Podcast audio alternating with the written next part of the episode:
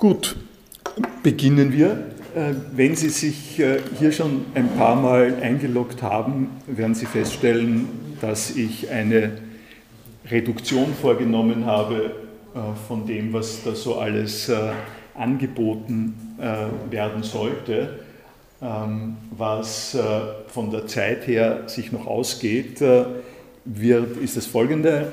Ähm, abgesehen von der heutigen Vorlesung werde ich das nächste Mal etwas ähm, vortragen, äh, was dem äh, Aspekt Technik äh, des freien Forschungsaustauschs äh, entspricht, äh, nämlich äh, die Infrastruktur technischer Art, die wir voraussetzen, wenn wir über die prinzipielleren Dinge hier sprechen.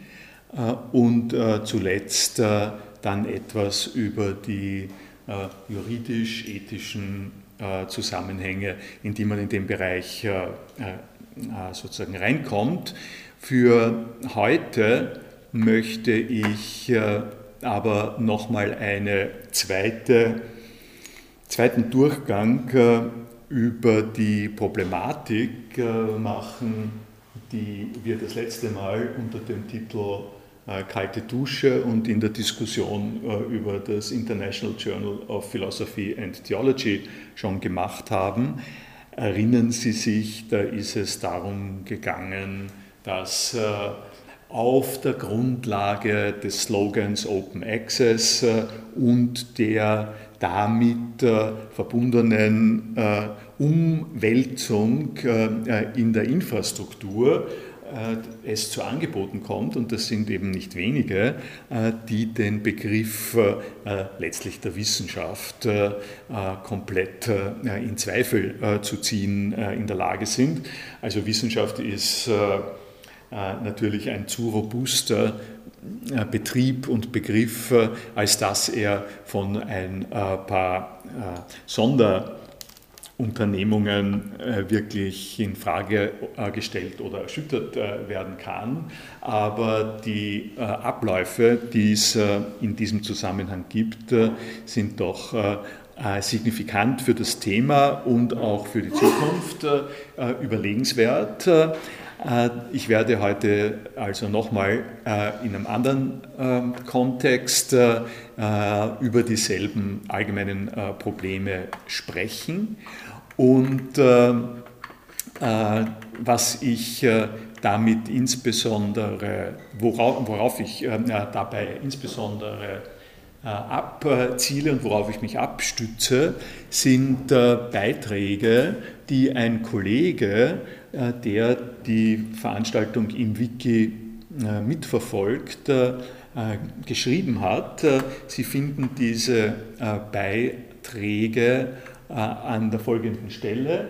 Ich habe hier unvorhersehbare Entwicklungen als Untertitel äh, und äh, dabei schon so ein, zwei Beispiele, auf die ich jetzt nicht so besonders genau eingehe, die ich nur mal dokumentieren wollte, auch ein bisschen sozusagen schmunzelnd spaßhalber. Das eine, was eine unvorhergesehene Entwicklung ist, die aber noch nicht äh, die äh, Substanz der Wissenschaft äh, betrifft, ist ein netter kleiner Umweg, den ich Ihnen nicht ans Herz legen möchte, aber zumindest vorstellen möchte, der aber dafür signifikant ist, zu zeigen, in welche ähm, Situation man sich allgemein äh, begibt äh, mit äh, den neuen digitalen Möglichkeiten und insbesondere dem Social Web,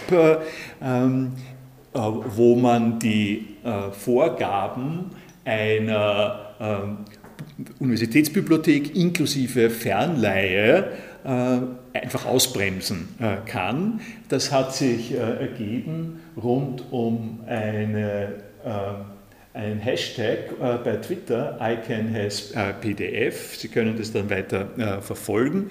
Eine simple äh, Idee, die darin besteht, dass man auf Twitter zu äh, verstehen gibt, beziehungsweise die Nachricht gibt, dass man irgendwas braucht, äh, was es nicht gibt äh, in äh, der gegenwärtigen Universitätsbibliothek oder so. Äh, und dass man die Zitate die, also ja, das Zitat für die jeweilige wissenschaftliche Arbeit in den Twitter hineinschreibt, also in den Tweet äh, hineinschreibt. Wie Sie hier sehen, das ist sozusagen Standard äh, URL, URL-Äquivalent für ähm, äh, eine äh, äh, bibliografisch korrekte äh, Ortsbeschreibung, wo Sie dieses äh, jeweilige Dokument äh, finden. Hier schreiben Sie auch noch die Mail dazu, äh, die Sie haben. Hier ist es eine normale URL, die Sie angeben und Sie hoffen, dass eine Person, die, das sozusagen unter Twitter kriegt, Ihnen den entsprechenden Artikel schickt. Also eine Praxis, die, äh, solange es nicht weltweit äh, in äh, einem Zusammenhang wie Twitter oder Facebook praktiziert worden ist, eigentlich gänzlich problemlos war. Sie sind zu einem Kongress gegangen, haben dort jemanden kennengelernt, haben ihm gesagt, äh, Sie interessieren sich dafür. Er hat gesagt, aha, das finde ich auch interessant, äh, haben Sie eine Kopie davon? Äh, dann haben Sie eine Kopie davon gemacht und ausgehändigt. aber in Zeiten der Kontoeröffnung und der NSA-Überwachung und all dem, was es da gibt, haben Sie eine äh, plötzlich ein Publikum, ein sehr, sehr breites Publikum, an das sie sich wenden können. Äh, und auf diese Art äh, und Weise kommen sie zu den entsprechenden Unterlagen. Es gibt es noch in einer Vorform, die weniger Social Web ist, sondern viel konventioneller eigentlich in Mailinglisten. Es gibt eine äh, bestimmende Mailingliste für Philosophie, die heißt Philo Philo-L oder es gibt eine zweite Philosop, äh, äh, das sind zwei, das sind sozusagen in den USA die zwei in den USA und England, die eine ist England, die andere ist USA, etablierte ähm, englischsprachige Mailinglisten äh, zur Informationsverbreitung und auch äh, in einem äh, Sinn zum Austausch von Basisdaten ähm, im Philosophiebereich. Und in diesen Mailinglisten kommt auch schon seit langer Zeit und in letzter Zeit vermehrt die Situation vor, dass jemand sagt, ich hätte gerne den Artikel so und so äh, könnte mir jemand diesen Artikel äh, geben, äh, das schicken und der schickt dann privat an die Adresse den jeweiligen Artikel. So wie man die Rückmeldungen hört, ist das einigermaßen erfolgreich und ist eine Form, die Fernleihe, also wenn man es ganz offiziell sagt, die Fernleihe sich zu ersparen. Es ist ja auch wirklich, wenn Sie sich das anhören, ziemlich absurd, ne? dass Sie ein Formular ausfüllen müssen, in dem die Universitätsbibliothek äh, eine andere Universitätsbibliothek ausfindig macht, um einen Artikel in einer Zeitschrift, der gerade nicht in der Universitätsbibliothek ist, äh, zu äh, anzufordern. Die kopieren den äh, dann dort, schicken ihn von der Universitätsbibliothek B an die Universitätsbibliothek A. Sie gehen dann dorthin, nachdem sie äh, eine Woche gewartet haben oder sowas ähnliches. Äh, es, äh, es, ist tatsächlich eine Arbeitsbeschaffungsmaßnahme natürlich. Bibliothekarinnen äh, sind an der Stelle also äh, zumindest als Angestellte beschäftigt aber besonders sinnvoll nach heutiger Maßgabe äh, ist das nicht. da gibt es sozusagen einen Artikel, den ich hier zitiere und der das noch genauer definiert.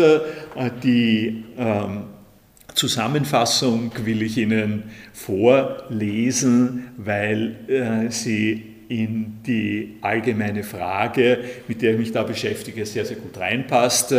Äh, das ist dieses Zitat hier. Uh, ICANN has PDF is a symptom of a broken scholarly publishing system and of the complexity of many libraries' inter-library loan interfaces. The current uh, scholarly publishing system is so broken that some researchers are forced to make requests like still looking for a PDF of my own paper, please help, uh, uh, weil die uh, von den Zeitschriften, in denen sie das publizieren, das PDF nicht bekommen. Ja? Ähm, weil warum die das PDF nicht bekommen, ist natürlich andererseits gerade darin begründet, dass die Zeitschriften sagen, wenn ich es dem Autor gebe, dann kann der das schrankenlos in der Welt verbreiten und wir wollen es aber verbreiten über die Subskription bei der Zeitschrift, in der wir es äh, äh, entsprechend äh, veröffentlicht haben. Also das äh, äh nur so als ein kleines äh, Highlight dafür, warum ich es Ihnen jetzt hier gesagt ha habe, ist aber, dass eben der genannte Kollege, der sich mit dem Benutzernamen iPhone hier bemerkbar gemacht hat in der Diskussionsseite. Es gibt zu diesen Seiten immer so eine Diskussionsseite. In der Diskussionsseite hat er in drei Kapiteln, kann man schon sagen, sehr ausführlich und nachvollziehbar eine äh, Erfahrung äh, beschrieben, die er selber in dem Zusammenhang äh, mit wissenschaftlichen äh, Publikationen gemacht hat. Äh, und auf die möchte ich eingehen, denn das enthält eine ganze Reihe von wichtigen Aspekten, Highlights, die man an dieser Stelle stellvertretend für Entwicklungen die ich angedeutet habe, sehen kann. Äh, Sie haben hier äh, also die, die drei, äh, das ist ein, insgesamt also ein ziemlich langer Text. März hat er schon angefangen, dann hat er Anfang Mai und Ende Mai zwei weitere Kapitel dazu geschrieben. Die empfehle ich Ihrer Aufmerksamkeit. Ich werde die aber nicht und kann die jetzt nicht in der Vorlesung selber in der schönen Breite äh, Ihnen darstellen, äh, die hier gewählt worden ist und habe darum einen anderen äh, Weg äh, gewählt. Und das äh, ist äh, der folgende Weg. Ich habe unter, unter, unter unvorhersehbare Entwicklungen eine Unterseite angelegt, die nennt sich Verlagsprobleme. Und in dieser Unterseite habe ich äh, Teile von ähm, dem, äh, was Euphon da geschrieben hat, äh, exzerpiert und kommentiert und ein bisschen erweitert, sodass ich für Sie einerseits eine Zusammenfassung von dem äh, jetzt anbiete, was da drin steht in der Diskussionsseite und zweitens äh, selber noch äh, ein wenig kommentiere und erläutere, worum es an dieser Stelle geht.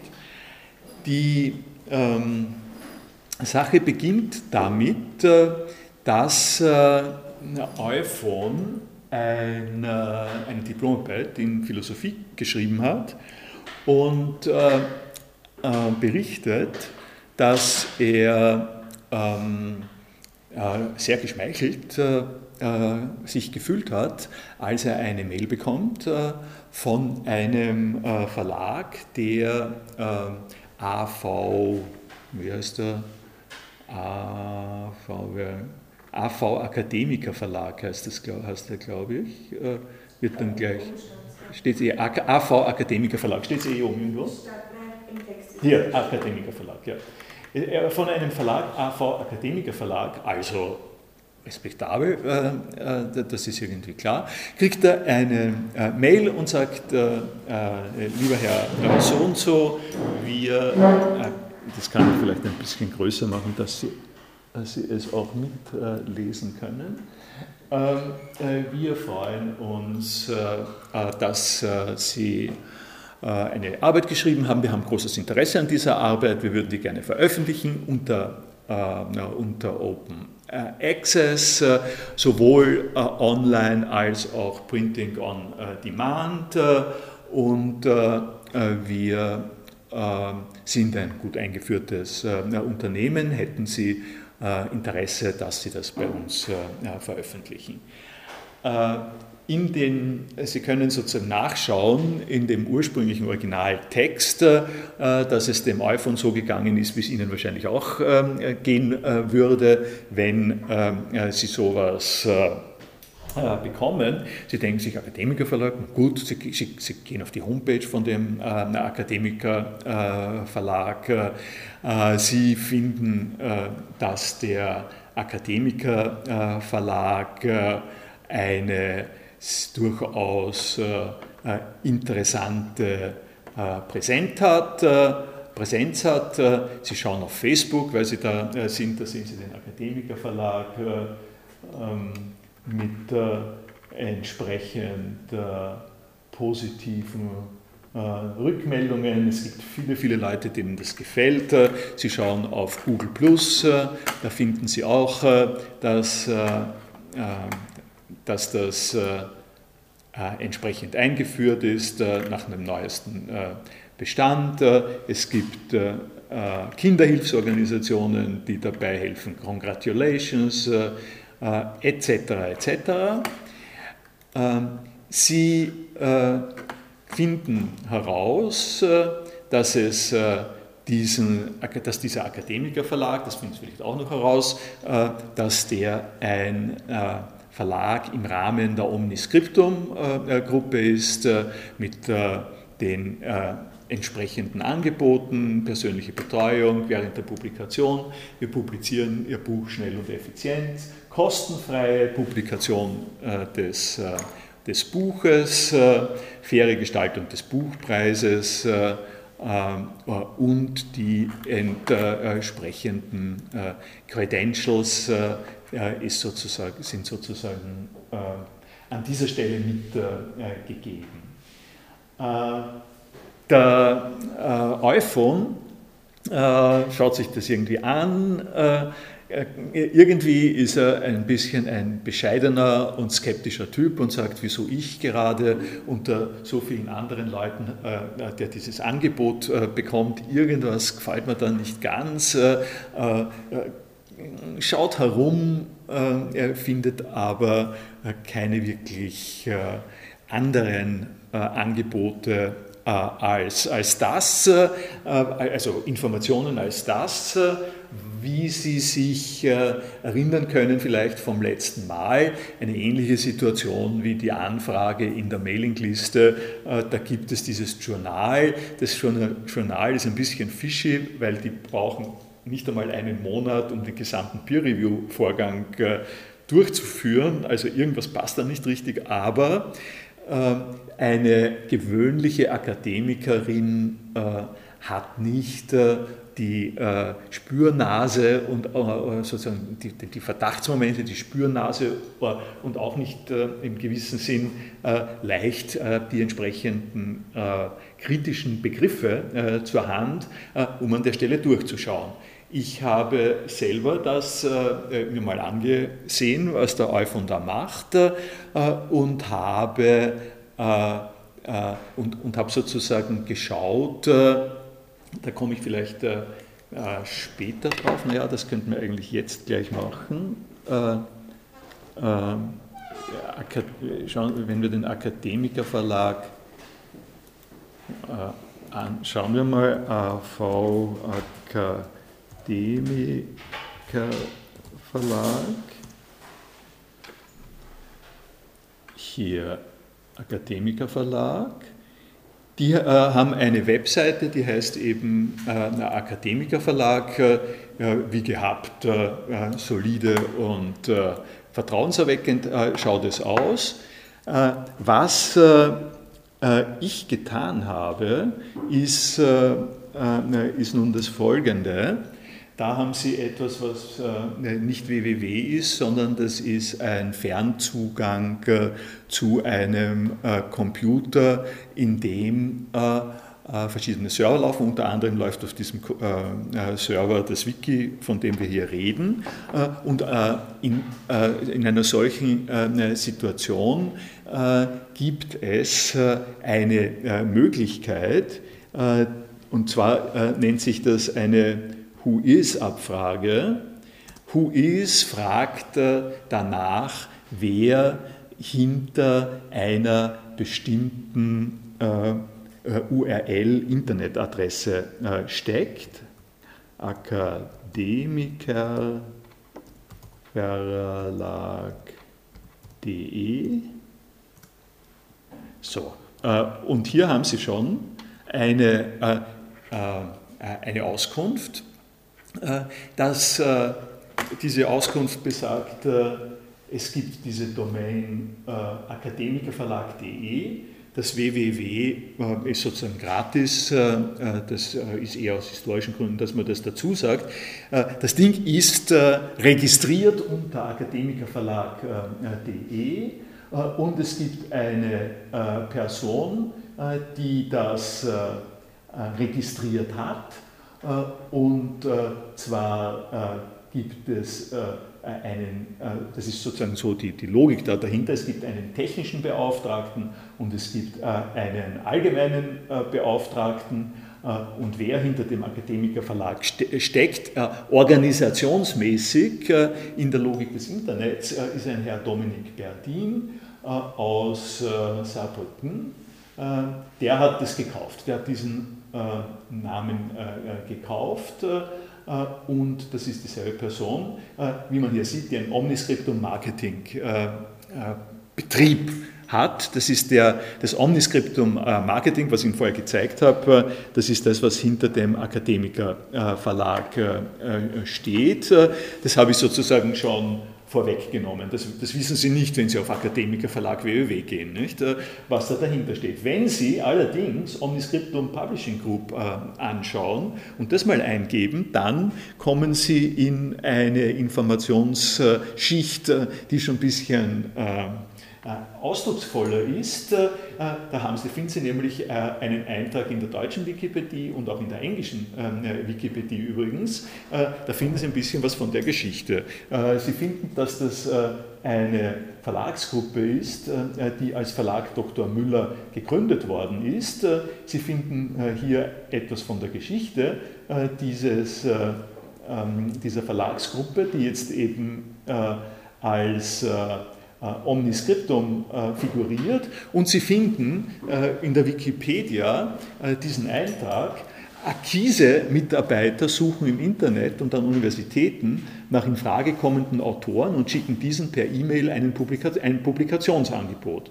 Buchcover, Klappentext etc. werden vom Autor über ein Online-Formular selbst gestaltet. Die Omniscriptum Publishing Group sagt von sich selbst, jährlich mehr als 25.000 neue Titel zu publizieren und damit eines der führenden Verlagshäuser für akademische Forschung zu sein. Also da äh, verdichtet sich schon äh, sozusagen ein bisschen der Verdacht, äh, dass das ein großer Fischzug äh, ist, äh, der nicht wirklich nach wissenschaftlichen Kriterien abläuft. Und wenn Sie dann hier ein bisschen weiter gehen und ein bisschen weitere Google Research machen, dann finden Sie im Doktorandenforum.de äh, Eintragungen wie die folgende. Äh, Hallo zusammen, kennt jemand den Verlag Omniscriptum in Saarbrücken, beziehungsweise wisst ihr, ob die seriös arbeiten? Ich bin vor ein paar Jahren von einem Partnerverlag, von, vor ein paar Tagen von einem Partnerverlag von denen angeschrieben worden, ob ich äh, die DIS bei Ihnen veröffentlichen wollte. Sieht alles sehr seriös aus, aber ganz geheuer ist mir die Sache doch nicht. Also äh, äh die Story ähm, äh, wiederholt sich. Ich will mal so sagen, ähm, äh, ich bin vor ein, vor ein paar Tagen vom Prinz von Namibia angeschrieben worden, ob ich zwei Milliarden äh, Dollar haben möchte. Sieht alles sehr seriös aus. Äh, ähm, gut, ähm, jetzt, äh, das können Sie, äh, das können Sie ist weiter hier entsprechend studieren. Die Sache ist aber, also einerseits einigermaßen klar, aber man muss, äh, äh, um ein volles Bild äh, zu sagen, muss man runter scrollen, auch in diesem Doktorandenforum, bis man zu einem Eintrag der Frau Julia Wittgenstein kommt, die das Folgende sagt. Ich arbeite für den AV Akademiker Verlag und beantworte gerne alle aufgekommenen Fragen. Es stimmt, dass wir viele Absolventen ansprechen, wenn der kontaktierte Absolvent Interesse an einer Publikation hat, erhält er die Details zur Veröffentlichung und kann uns das Manuskript unverbindlich zusenden. Erst hier können wir sehen, ob sich die Arbeit tatsächlich zur Publikation eignet. Ist das der Fall, äh, erhält der potenzielle Autor ein Angebot zur kostenlosen Publikation. Alle anfallenden Kosten trägt der Verlag. Die Druckqualität hat, war tatsächlich ein Problem, aber jetzt ist es irgendwie besser. Äh, natürlich wird man mit der Veröffentlichung äh, wissenschaftlicher Literatur in der Regel nicht reich. Äh, äh deshalb ist unser Angebot sehr äh, beliebt, auch wenn unsere Vorgehensweise aktiv auf potenzielle Autoren zuzugehen ungewöhnlich ist. Ähm, entgegen einiger Stimmen im Netz sind ihre Arbeiten nicht verloren. Ähm, die, gut, und hier kommt es dann die Idee des äh, Open Access äh, und, äh, ähm, und sie hofft, dass sie damit Klarheit geschafft hat. Gut, sie können, sie können sozusagen hier ein bisschen weiter gehen. Das Ganze gibt es in, in Englisch, die ganze Story, die ich Ihnen da jetzt kurz skizziert habe, gibt es in Englisch auch.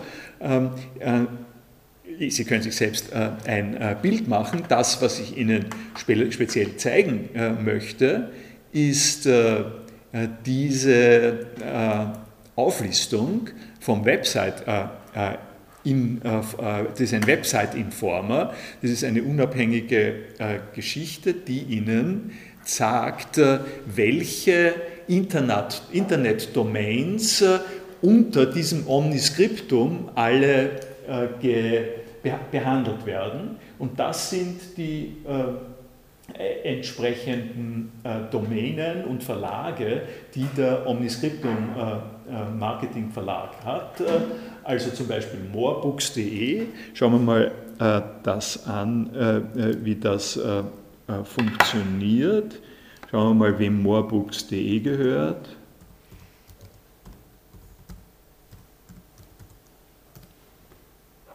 Sehen Sie, Sensing, Omniscriptum Marketing Verlag. Äh, hier ist auch eine äh, sozusagen wichtige Bemerkung äh, zu machen. Wir, wir befinden uns ein bisschen in einem technischen Wettlauf, in so einem gewissen Eskalationswettlauf, weil auf der einen Seite gibt das Tool des äh, der, der, Namensvergebung, ich komme auf das äh, jetzt dann noch äh, genauer zurück, das Tool der Namensvergebung über Aliase gibt, macht es möglich, dass also Aliase und andere ähm, sozusagen andere technischen Tricks macht es möglich, dass ein Verlag unter komplett unterschiedlichen Namen äh, präsent ist äh, und dahinter steckt quasi eine einzige äh, Spinne. Hier haben Sie den Akadem Akademikerverlag, Sie haben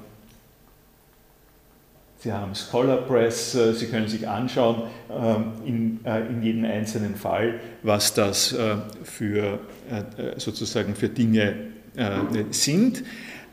Und auf der anderen Seite gibt es aber die entsprechenden ebenfalls äh, Suchinstrumente am Internet, äh, die, einem, äh, die es einem möglich machen, herauszufinden, was da dahinter sich eigentlich verbirgt.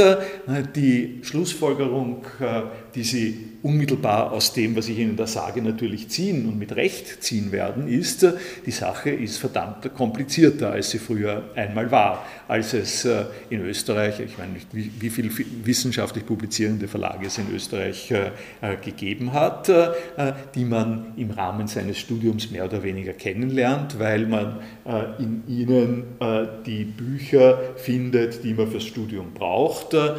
Und wenn Sie für Ihre Masterdiplomarbeit Literatur suchen, dann finden Sie heraus, was in etwa die Verlage sind, die in ihrem Bereich schon bisher etwas publiziert haben, äh, worauf sie zurückgreifen können, was ihnen die Lehrveranstaltungsleiterin sagt äh, und woraus sich äh, relativ leicht ergibt, dass wenn sie mitmischen wollen in dem Konzert, also wenn sie über die Judith Butler etwas Geniales geschrieben haben und dabei festgestellt haben, es gibt drei, vier, fünf Verlage, in denen auch was über die Judith Butler veröffentlicht worden ist, dann wollen sie dort auch ähm, veröffentlichen.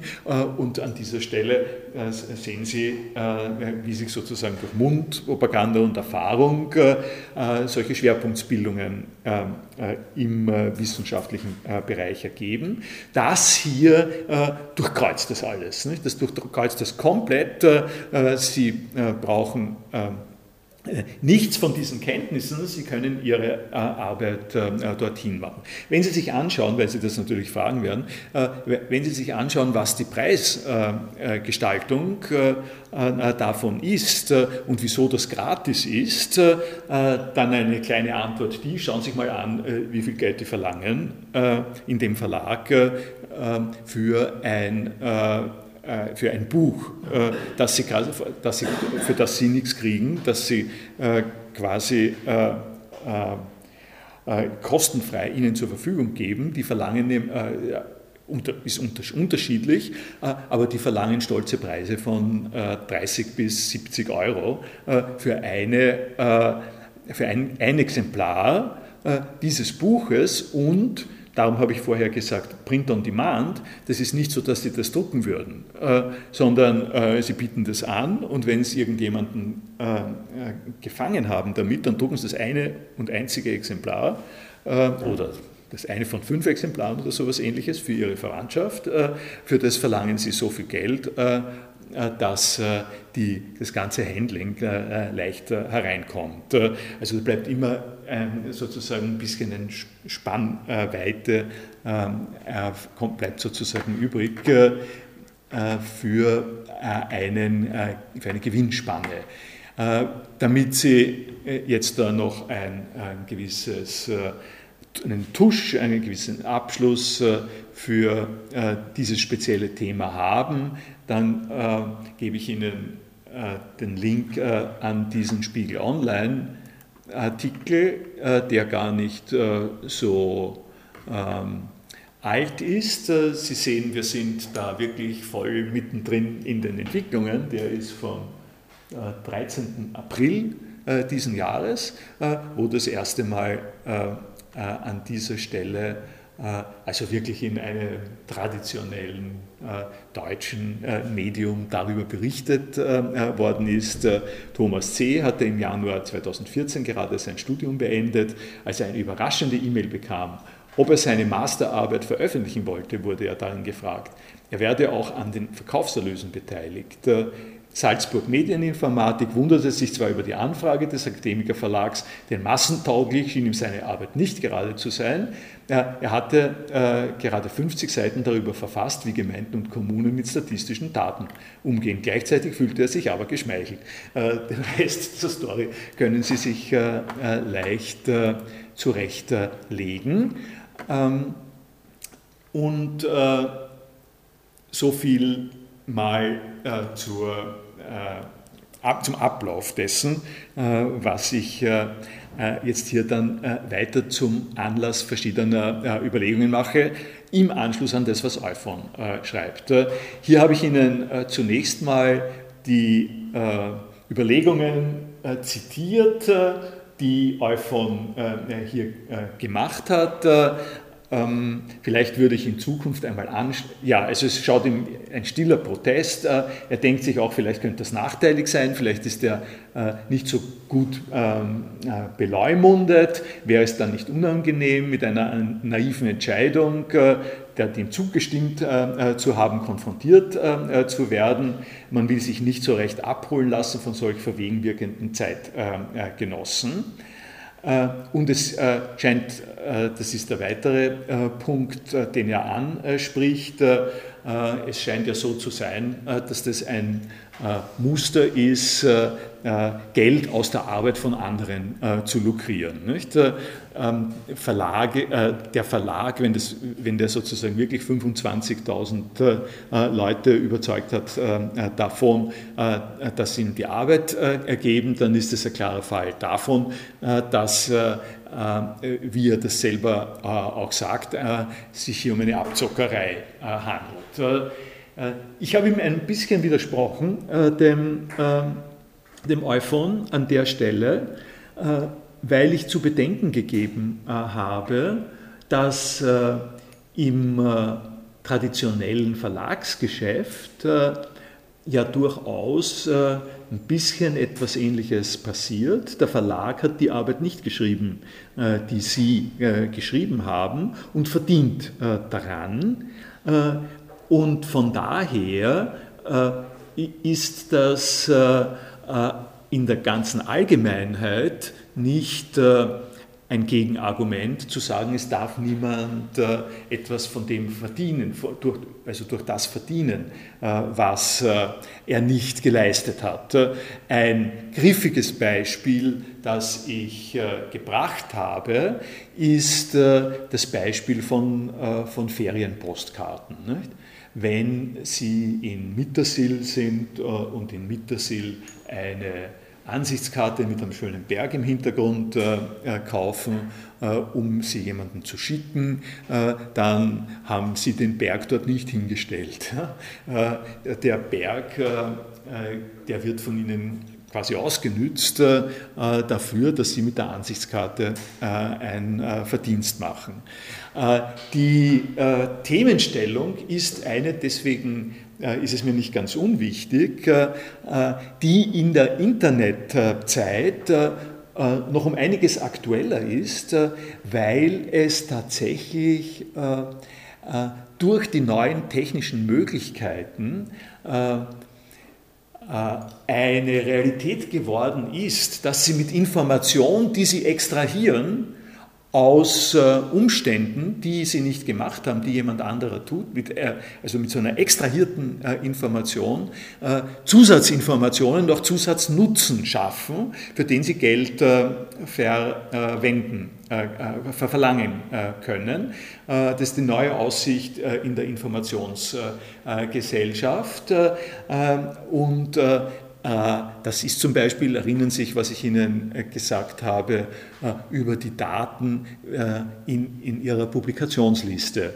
Also wenn Sie wissenschaftliche Karriere machen und sich auf eines der Social Web Wissenschaftsportale eintragen und dort voll Begeisterung sagen, was sie alles publiziert haben, dann ergibt sich daraus, dass die Betreiber dieser Seite Informationen darüber haben, äh, erstens einmal, was sie gemacht haben und dann aber auch, wie die Leute mit dem umgehen. Also wie viele Leute dafür Interesse gezeigt haben, was sie da gemacht haben. Und das sind Daten, die ähm, äh, die denen gehören äh, und mit denen weiter Geld gemacht wird, äh, wenn das denn so weit kommt, dass da repräsentative Informationen in dem Data Mining herauskommen. Also das ist etwas, womit man sich konfrontieren muss, dieses allgemeine Thema. Es ist aber so, dass in der bisherigen Form äh, des wissenschaftlichen Publizierens, die ich Ihnen angedeutet habe mit den fünf bis sechs, äh, fünf bis zehn Verlagen, die überhaupt in Frage kommen, äh, ein gewisser Ausgleich geschaffen ist zwischen dem, dass ihre Arbeit in einem Sinn zu Geld gemacht wird, zu einem Profit gemacht wird für die Verlage und der Verlag Seinerseits, was gibt er ihnen? Äh, er gibt ihnen äh, ein Renommee, er gibt ihnen äh, eine Verbreitung. Er, der, Verlag hat, macht Öffentlichkeitsarbeit. Das ist die Logik, die sich traditionell an dieser Stelle sozusagen eingespielt hat.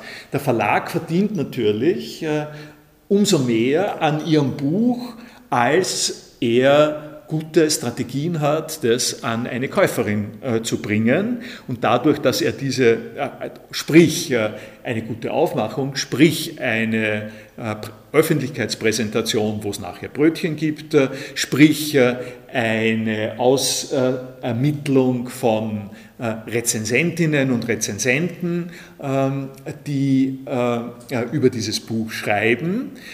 Das ist etwas, was der Verlag für sie macht, aus seinem Interesse und es ist auch in ihrem Interesse. Das ist eine von den Gepflogenheiten, die sich in der Wissenschaft stabilisiert haben. Äh, und wenn ich jetzt nochmal äh, zurückkomme an die äh, Fanfare, an die Anfangsfanfare dieser Open Access Deklarationen, es gibt eine allgemeine alte Praxis äh, der Wissenschaft und es gibt das Internet und die beiden führen wir jetzt äh, zusammen äh, und ermöglichen dadurch, dass die ganze Welt teilnehmen kann an den wissenschaftlichen äh, Erfordernis, äh, sozusagen Errungenschaften, dann sehen Sie an dem Beispiel, das ich Ihnen da äh, sage, äh, dass das äh, äh nicht ohne Destruktion von sich, vor sich geht. Nicht? Das geht davon aus, dass die Optionen der Technik die an dieser Stelle im Spiel sind, nichts ruinieren, nichts kaputt machen an den Gepflogenheiten der alten ähm, äh, Wissenschaftstradition, welches nicht äh, der Fall ist.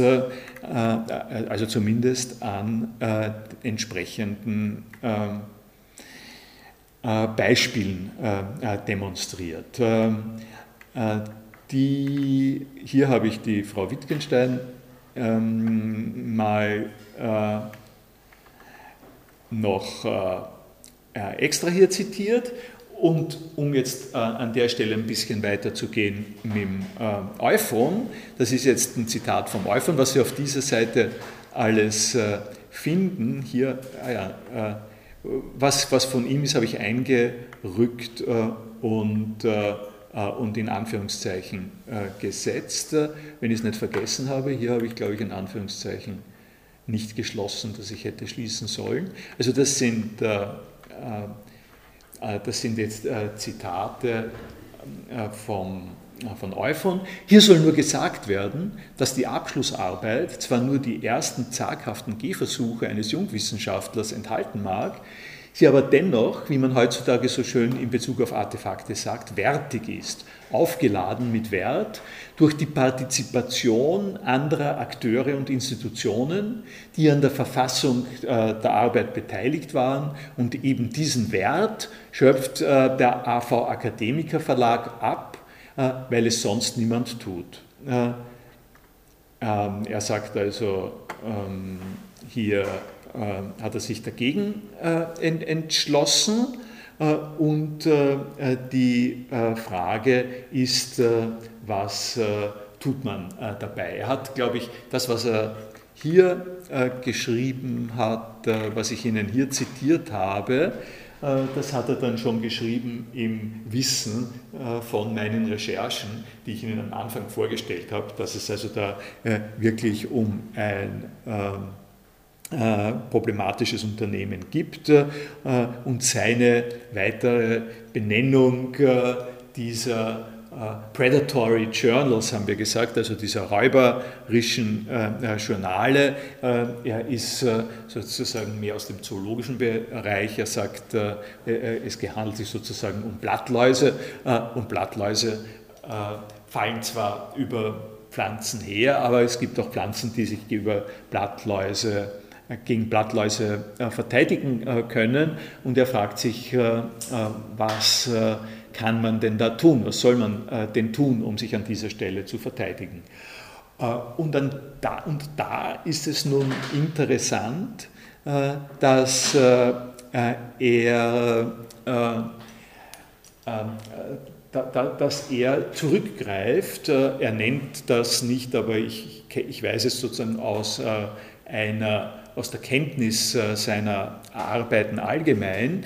Er greift äh, äh, zurück auf Ideen, die von Bruno Latour in die Debatte gebracht worden sind, in einer Theorie, die man Actors Network Theory nennt, er selber auch ANT, Actors Network Theory. Und das hat nicht umsonst den Titel Netzwerke in sich. Aber die Netzwerke, um die es da geht, sind jetzt nicht die Netzwerke der äh, entsprechenden äh, digitalen äh, Zustände, sondern das sind Netzwerke von Handlungen, von Personen und Institutionen, die sich auffinden lassen im Hintergrund von bestimmten Produkten. Und was der iPhone sehr, sehr schön macht, ich äh, zitiere hier äh, nur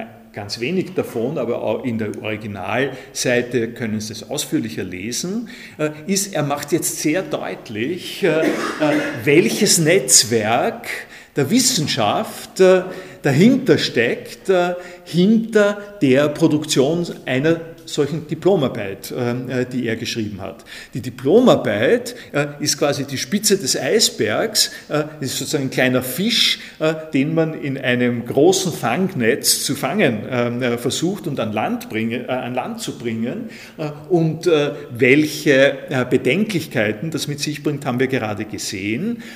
Wenn man, und die Frage ist nun, wie, kann man dem entgegen erhalten? Äh, was kann man dem entgegenstellen? Und seine äh, Auskunft äh, ist die, man sollte sich zunächst einmal genauer klar werden darüber, wie viel an Geschichte und Investition von Aufmerksamkeit und Arbeit hineingeht in die Abfassung äh, und Endabfertigung äh, einer solchen Diplomarbeit.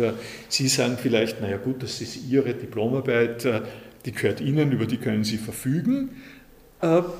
Euphon weist darauf hin, dass sie sich da nicht verschätzen sollen, sondern sich klar werden darüber, dass sie an der Stelle ein kleines Rädchen sind in einem Zusammenhang, der um vieles breiter und um vieles äh, differenzierter ist äh, als die 65 Seiten, die Sie da geschrieben haben. Es beginnt mit der Matura.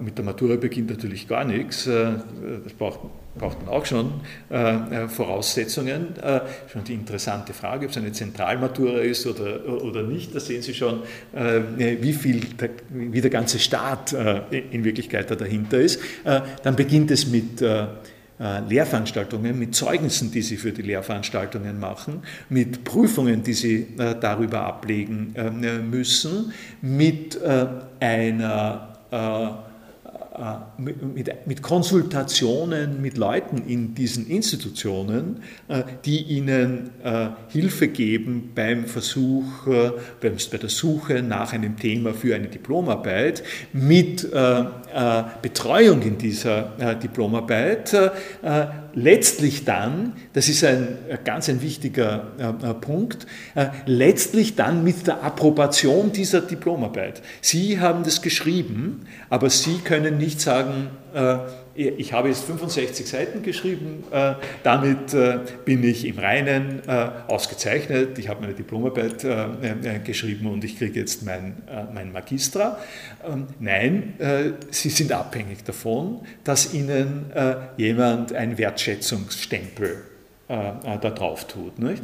Dass das geprüft wird von einer Betreuerin und erst wenn es von der Betreuerin geprüft und mit dem Siegel versehen ist, dann hat es den Wert, der wiederum äh, für den Akademikerverlag äh, interessant ist. Äh, wenn Sie das alles unter den Tisch fallen lassen, dann haben Sie die Situation, von der ich ausgegangen bin.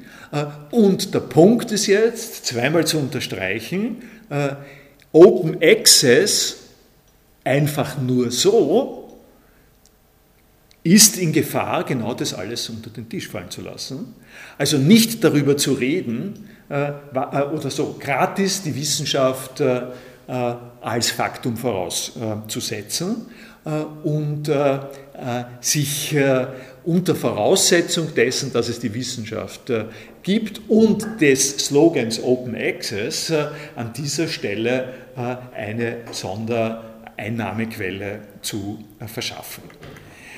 Möchten Sie dazu was bemerken? Mal?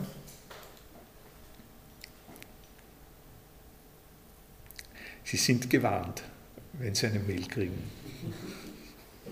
Ja? Hat er sich dann schlussendlich dagegen entschieden? Also dann nicht er hat sich dagegen entschieden. Ja. Er hat sich dann dagegen entschieden. Am Ende, ich zitiere das auch nicht, am Ende sagt er, äh,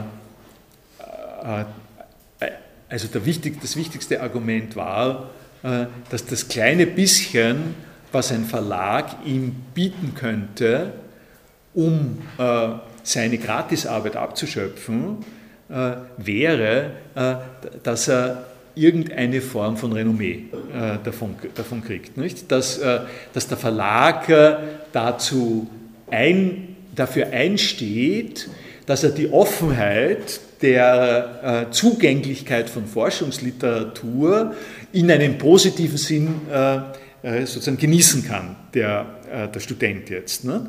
Äh, wenn du aber in einem Kontext auftrittst, in dem jeder weiß, dort gehen nur die Leute hin, äh, die, die ihre Arbeiten, ohne dass sie das eigentlich wert sind, veröffentlichen, dann ist es nicht nur so, dass der Wert von Öffentlichkeit in der Wissenschaft sozusagen beschädigt wird, sondern er selbst wird beschädigt damit. Nicht? Er muss sich verteidigen, er müsste sich äh, verteidigen, mein Gott ist das peinlich, äh, in einem solchen Verlag veröffentlicht zu haben, hast du nichts Besseres. Ja?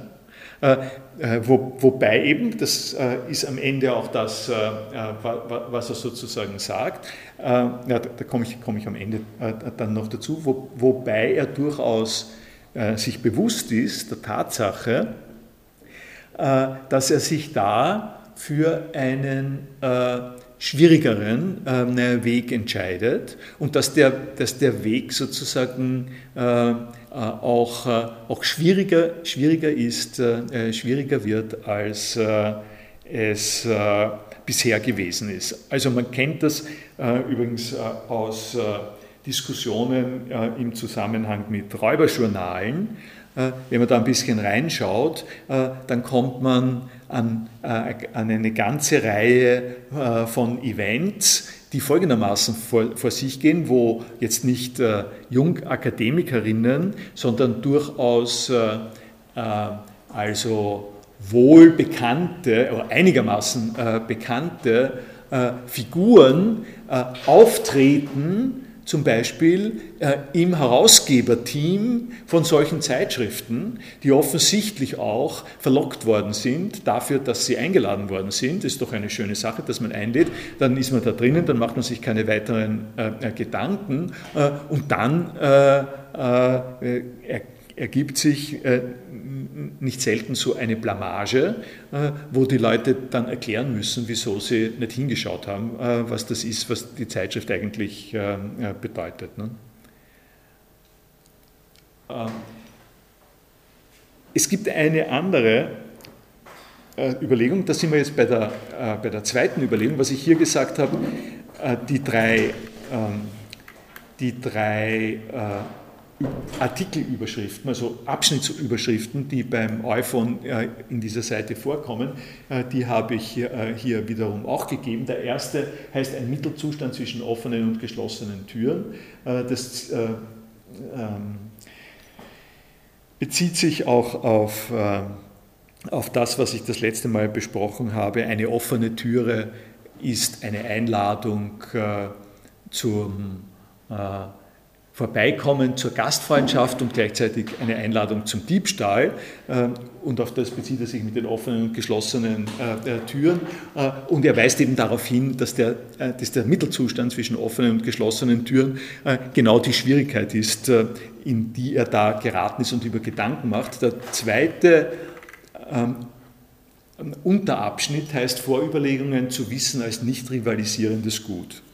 Da stehen jetzt dann Sachen drinnen, die ich zum Teil in der Darstellung schon vorweggenommen habe, die aber insofern noch zu nennen sind, weil sie auch eine bestimmte zulässige Ausdrucksweise, die ich selber äh, verwendet ha habe, mit Recht kritisieren und äh, in eine Richtung äh, rücken, äh, die ähm, ich äh, jetzt vorhin äh, sozusagen schon aufgenommen habe von Euphon auch.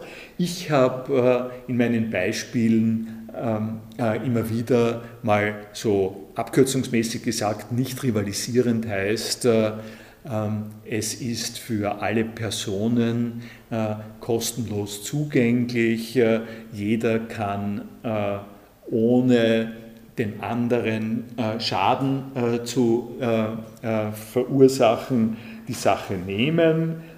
Und darum ist das eine Offenheit und Freiheit, die auf Kosten von niemandem geht.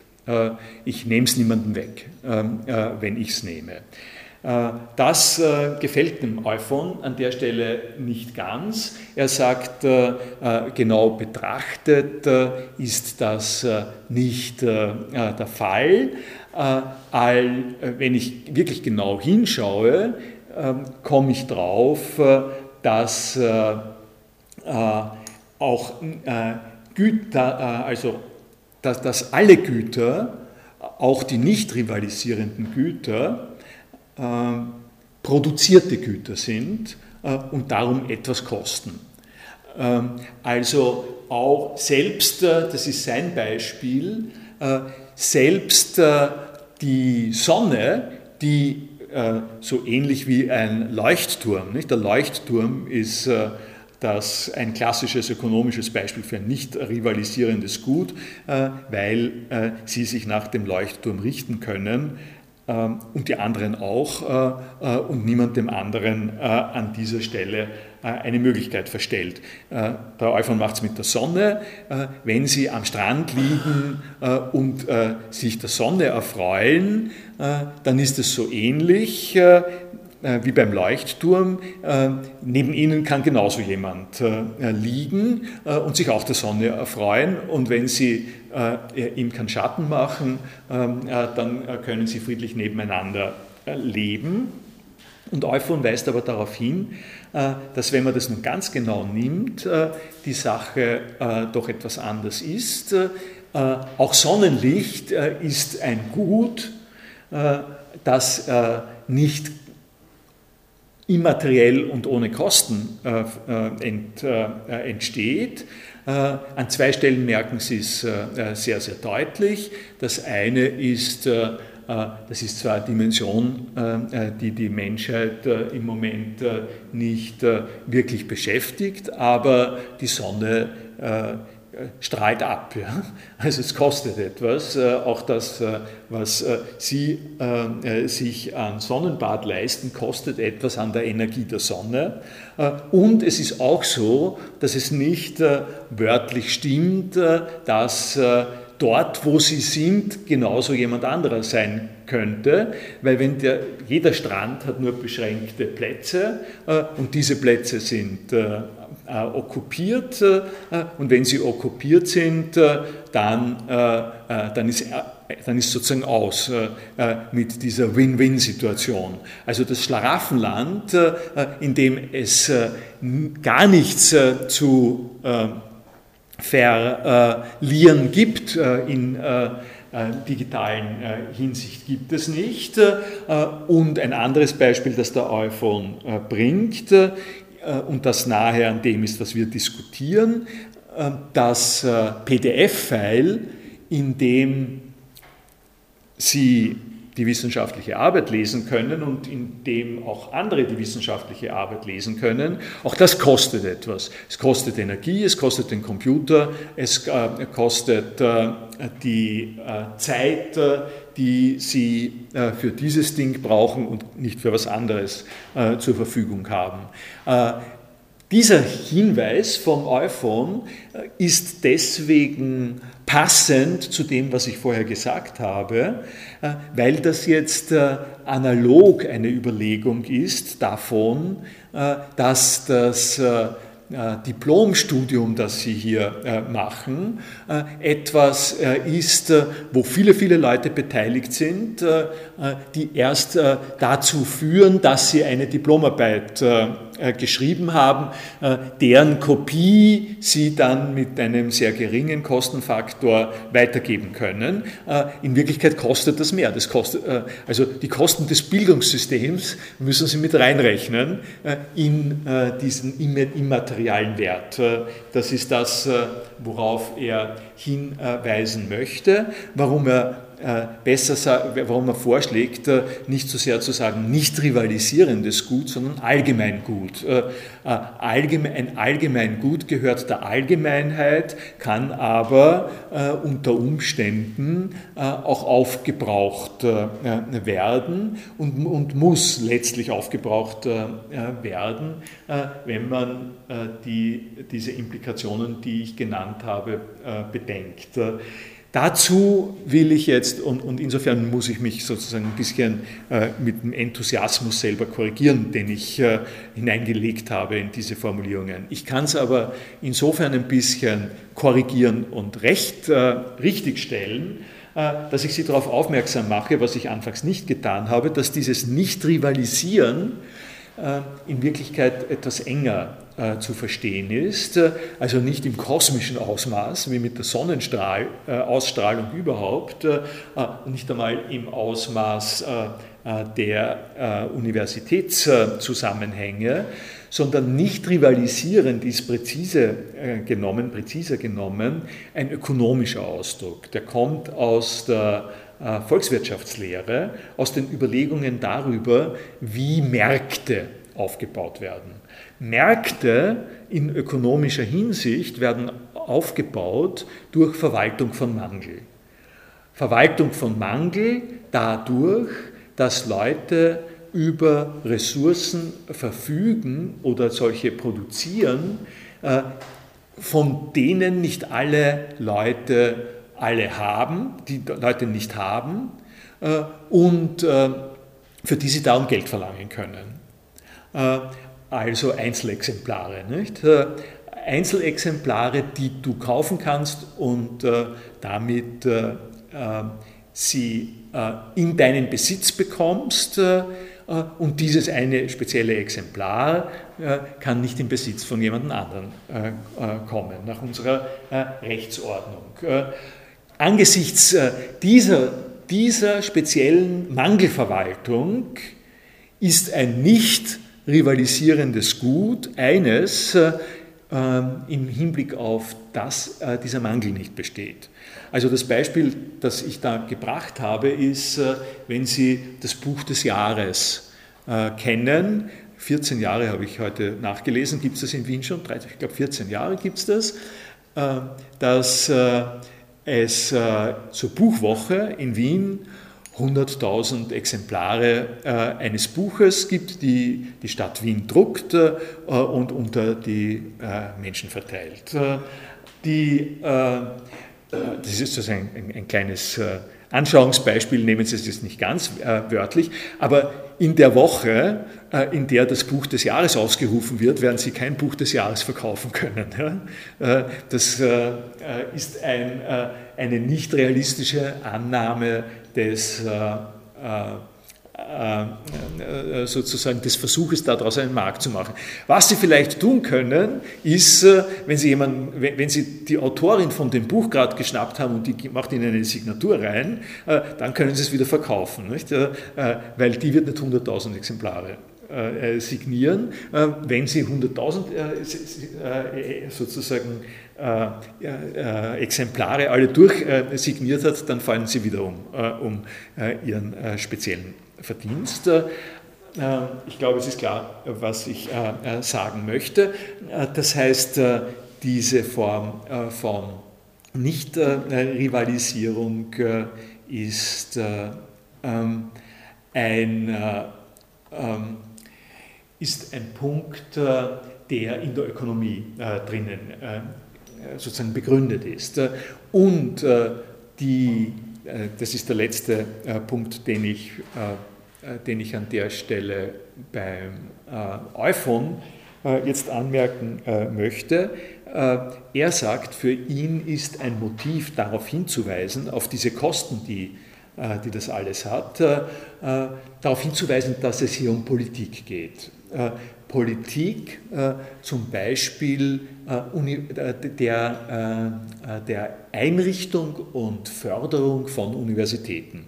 Also wir haben das 650-Jahr-Jubiläum der Universität Wien und an der Stelle ist klar, dass die, das Bestehen der traditionellen Universitäten eine Aktion, Universitätsgründung, nicht, äh, der Landesfürsten äh, gewesen ist, dann der Nationalstaaten gewesen ist äh, und die Herstellung von Zusammenhängen, in denen auf eine differenzierte Art und Weise offener Zugang äh, geleistet werden äh, kann für wissenschaftliche Arbeiten, äh, diese Herstellung äh, ist als Herstellung äh, eine politische äh, Entscheidung, die Wirtschaft möglich macht, die einerseits Wirtschaft möglich macht, also es möglich macht, dass es Verlage gibt im traditionellen Sinn,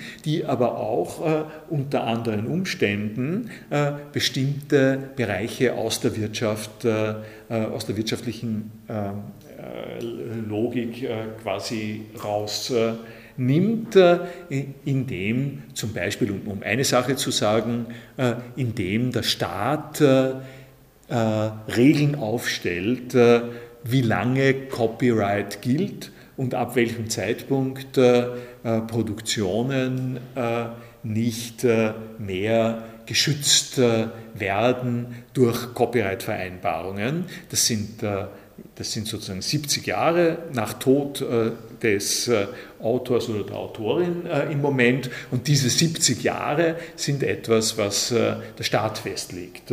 Für die entsprechenden Verlage ist das natürlich ein wichtiger Punkt, weil so lange können sie Geld damit machen und dann können sie kein Geld damit machen. Nachher handelt es sich um ein nicht rivalisierendes Gut ähm, in diesem speziellen Sinn. Gut, soviel zum äh, iPhone. Ich äh, möchte die äh, verbleibende Zeit in dieser äh, Vorlesung aber jetzt äh, mit etwas äh, bisschen Technischem verbringen, weil es sozusagen schon relativ notwendig ist, auch ein bisschen mehr zu sagen über die Infrastruktur nicht nur der Universität, sondern die Infrastruktur äh, des Internets, äh, das äh, alle diese schönen Entwicklungs- und Kommunikationsmöglichkeiten zur Verfügung stellt. Und da fange ich vielleicht mit dem Folgenden an.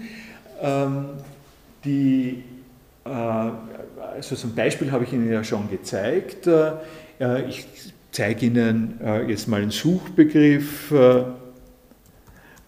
für eine Zeitschrift, die heißt Journal Phänomenologie, ähm, bringt, ist eine Initiative aus Deutschland und Österreich und gibt es schon relativ lange und äh, bringt ihnen äh, dreimal, vier, viermal im Jahr, glaube ich, dreimal im Jahr, weiß ich es äh, äh, gar nicht genau, äh, bringt, es, bringt sie ihnen äh, wissenschaftliche Beiträge über Phänomenologie. Wenn Sie das im, bei Google nachschauen, was der gängige Suchvorgang natürlich ist, finden Sie eine ganze Seite, es gibt es auf Facebook, äh, es gibt es im Passagenverlag, Deutsche Gesellschaft für Phänomenologische Forschung. Also das ist Ihr Hauptzugang natürlich zum Journal Phänomenologie. Wenn Sie was davon wissen wollen, äh, dann gehen Sie in aller Regel so vor. Okay, ähm, wir äh, haben ja unser ähm, Suchinstrument da und wir geben an, äh, who is, da müssen wir vorher nochmal schauen, wie heißt das? Äh, das heißt äh, Journal Phänomenologie ACAT.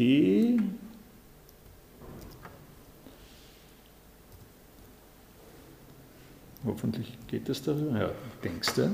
Ähm, Journal.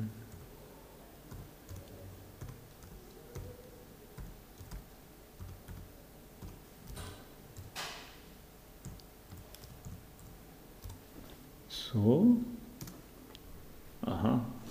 Stimmt irgendwas nicht? Was habe ich falsch gemacht? Oh, das ist natürlich tödlich. Äh, ist natürlich, äh, hängt natürlich mit Deutschland. So, hier. Ha. Da haben wir was. Journal Phänomenologie, A2-Hobel, Univia CRT, äh, Verein, Gruppe Phänomenologie, Personenname äh, Ulrike Kai. Hoppla, da gibt es einen Herbert Rachowitz. Was macht der hier? Ähm, der ist äh, der technische, das ist sozusagen das Lot für die technische Betreuung.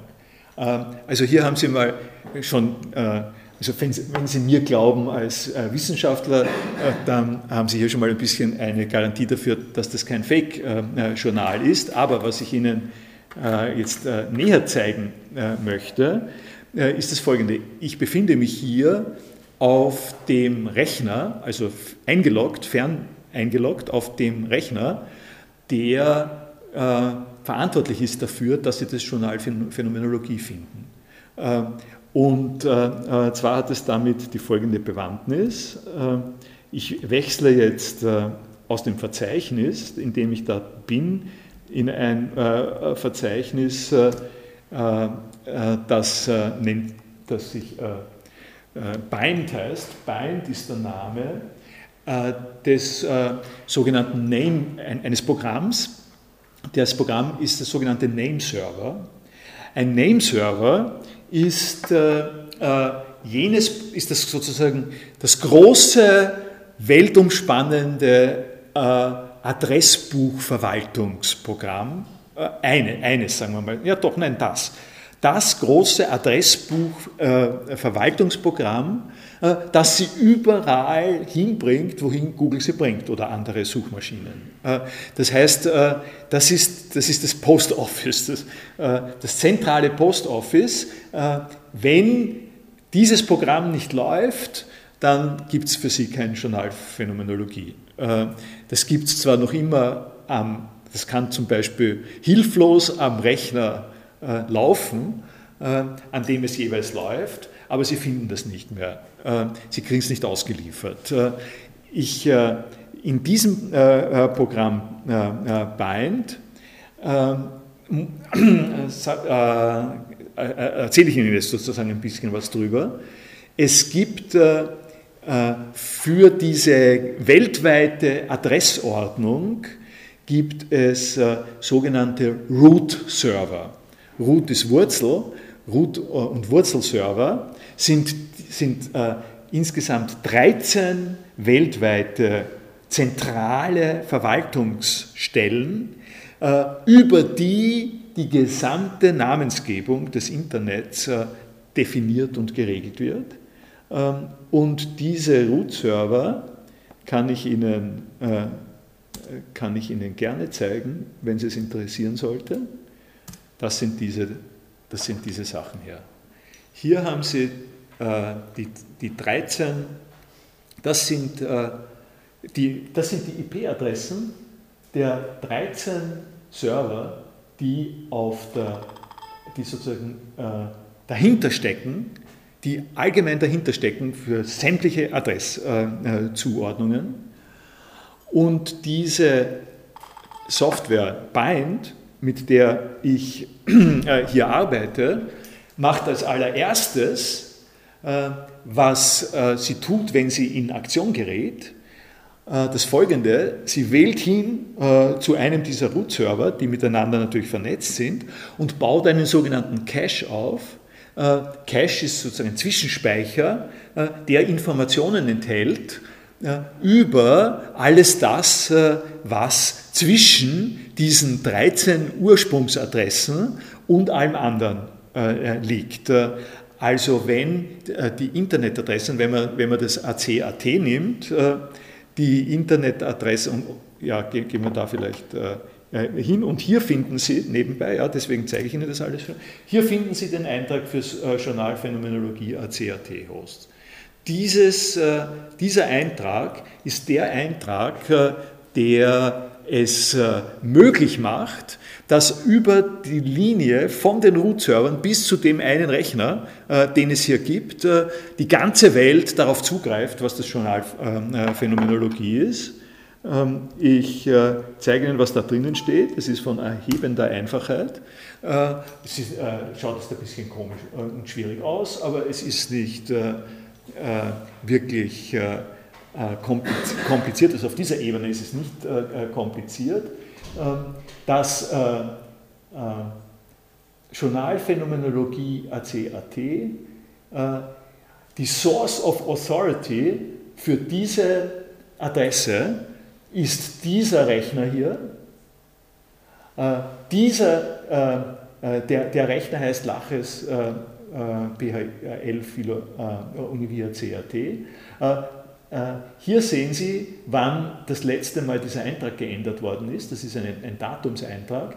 Hier sehen Sie, äh, wie, äh, wie oft die Infos, die von diesem Server kommen, erneuert in die Welt geschickt werden.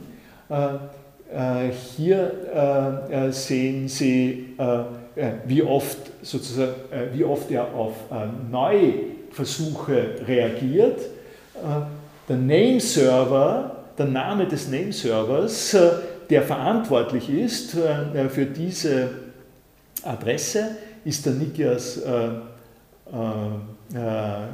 PHL Univi ACAT und die, und die IP-Adresse, das ist, das ist sozusagen die numerische Adresse dieses Nikias-Rechners, ist diese Adresse hier. Äh, das sind die Informationen, äh, die letztlich äh, notwendig sind, damit man, man sagt dann, resolve, auflösen, damit die Adresse aufgelöst wird. Was da passiert ist, wenn man es von Null aus rekonstruiert, wenn Sie sich für dieses Journal interessieren und die Adresse eingeben, dann wird diese Adresse von rechts nach links aufgelöst. Also einer der Root-Server, wenn wir das äh, so rekonstruieren, findet äh, ganz rechts das AT. AT ist, äh, wie Sie wissen, das Kürzel, das verwendet wird für Österreich. Es hat in dieser weltweiten Adressvergabe Österreich einen bestimmten Pool von äh, IP-Adressen, also solchen Adressen da, einen solchen Pool, hat Österreich äh, und Österreich hat auch einen zentralen Server, der sich kümmert um alle die Adressen, die dem AT zugeordnet sind. Äh, unter diesen AT zugeordneten Adressen gibt es diejenigen, die ein AC äh, unter, die, äh, die sozusagen eine, eine, Untergruppe, eine Untermenge, das sind die Adressen, die akademischen Einheiten äh, zugeordnet sind. Äh, und das wird wiederum ver verwaltet. Und was ich an der Stelle gemacht habe, ist äh, bei der Person, die zuständig ist für die Verwaltung der AC-IP-Adressen, äh, anzumelden, hoppla, ich habe einen Nameserver und auf diesem Nameserver verwalte ich den Namen Journalphänomenologie. Äh, und die haben gesagt, ja, okay, das machen wir. Ähm, in dieser speziellen Fall ist eine uralte Geschichte. Kleine Nebenbemerkung, äh, das war noch zur Zeit, hat man das, das haben die gratis gemacht. Sie haben sozusagen für jeden, der sich damit ausgekannt hat, haben sie ganz eine Reihe von solchen Adressen einfach gratis eingerichtet. Ähm, das ist jetzt auch nicht mehr der Fall, aber das war noch sozusagen so. Und diese AT, äh, also wenn, wenn, du beim AT bist, äh, beim AC, AT, AC bist, äh, dann erfährst du von, von dort, dass du dich mit dem Journal Phänomenologie-Namen an diesen Rechner wenden sollst. Dieser Rechner, den, die, äh, sozusagen die Nummer dieses Rechners, die merken Sie gar nicht, aber in, unter der Hand, sozusagen im Hintergrund, äh, wird, wenn Sie diese Adresse aufrufen, äh, dieser Rechner angewählt. Diesen Rechner kann ich austauschen. Ja, wenn ich eine andere IP-Adresse habe, die muss ich sozusagen auch wiederum kriegen, wenn ich eine andere IP-Adresse habe, kann ich hier diese Nummer ändern und der Name äh, kann gleich bleiben. Äh, dieser Name weist dann nur auf einen anderen Rechner. Ähm, das äh, ist äh, nun deswegen, äh, also in diesem ähm, Verlauf deswegen interessant, weil äh, daraus sozusagen grundlegende Erkenntnisse, ganz einfache, aber elementare, grundlegende Erkenntnisse über die Schönheit äh, der neuen Interwelt, äh, Internetwelt äh, zu erschließen sind. Ich muss Ihnen nämlich jetzt dazu sagen, Sie werden sich vielleicht fragen, wer ist denn verantwortlich für diese 13 Root-Server? Das wäre doch eigentlich das Wichtigste, nicht? weil an dem hängt die Welt, an dem hängt die ganze Veranstaltung des Internets, die hängt da dran. Die ähm, äh, Vereinigung, die dafür verantwortlich äh, äh, ist, nennt sich ICANN. ICANN steht für, merkt man das niemals, Internet Corporation for Assigned Named and Numbers, sind die Namen und ICANN. Und diese Corporation ist ein, ist ein Verein, der verantwortlich, äh, der in den USA, äh, in den USA lokalisiert ist und der auf der Grundlage von Privatverträgen den Namespace-Providern der einzelnen Länder, AT, DE, IT und so weiter, diese äh, Nummern zur Verfügung stellt. Das ist ein Verein unter der Kontrolle der US-Regierung äh, mache ich Sie darauf aufmerksam.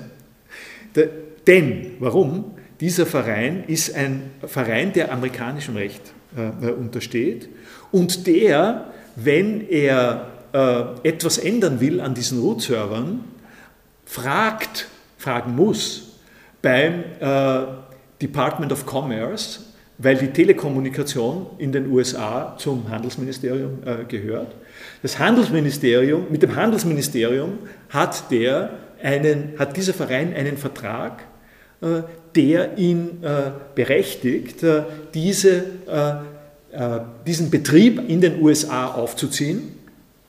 Und der auf der anderen Seite natürlich, und das ist, also es ist schon sehr, schon sehr bekannt, aber also für Leute, die, die da ein bisschen reinschauen, ist es bekannt, aber vielleicht für Sie nicht so äh, bekannt gewesen, der dazu führt, dass äh, die Grundlage des äh, Name Systems im Internet äh, unter dem direkten Einfluss der US-amerikanischen äh, Gesetzgebung äh, steht.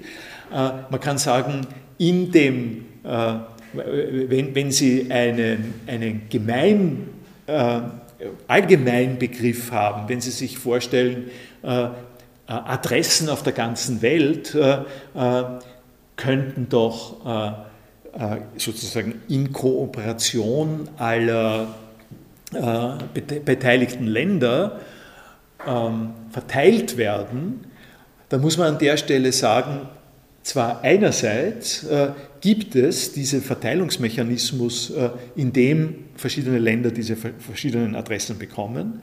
Äh, der Kern der Organisation äh, hängt aber an den USA. Ja? Befinden sich die 13 dann auch in den USA?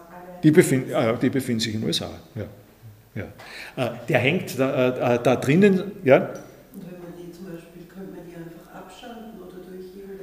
Wenn Sie die, wenn Sie, ja, äh, äh, das eine, äh, das eine ja, ja, beide, äh, also so, wenn Sie es einfach abschalten, äh, dann läuft dann, dann, dann, dann, dann läuft dann nichts mehr. Ja? Also es ist ein bisschen, das wäre interessant äh, als, als Experiment. Also zunächst einmal, wenn die abgeschaltet werden, der erste Punkt ist, dann läuft das Ganze noch eine Woche. Ja? Weil sich überall in den Caches die Informationen finden.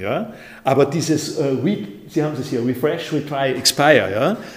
Das ist eine Logik, die irgendwann einmal dazu führt, dass wenn Sie nicht die Daten neu laden können, dann hängen sie.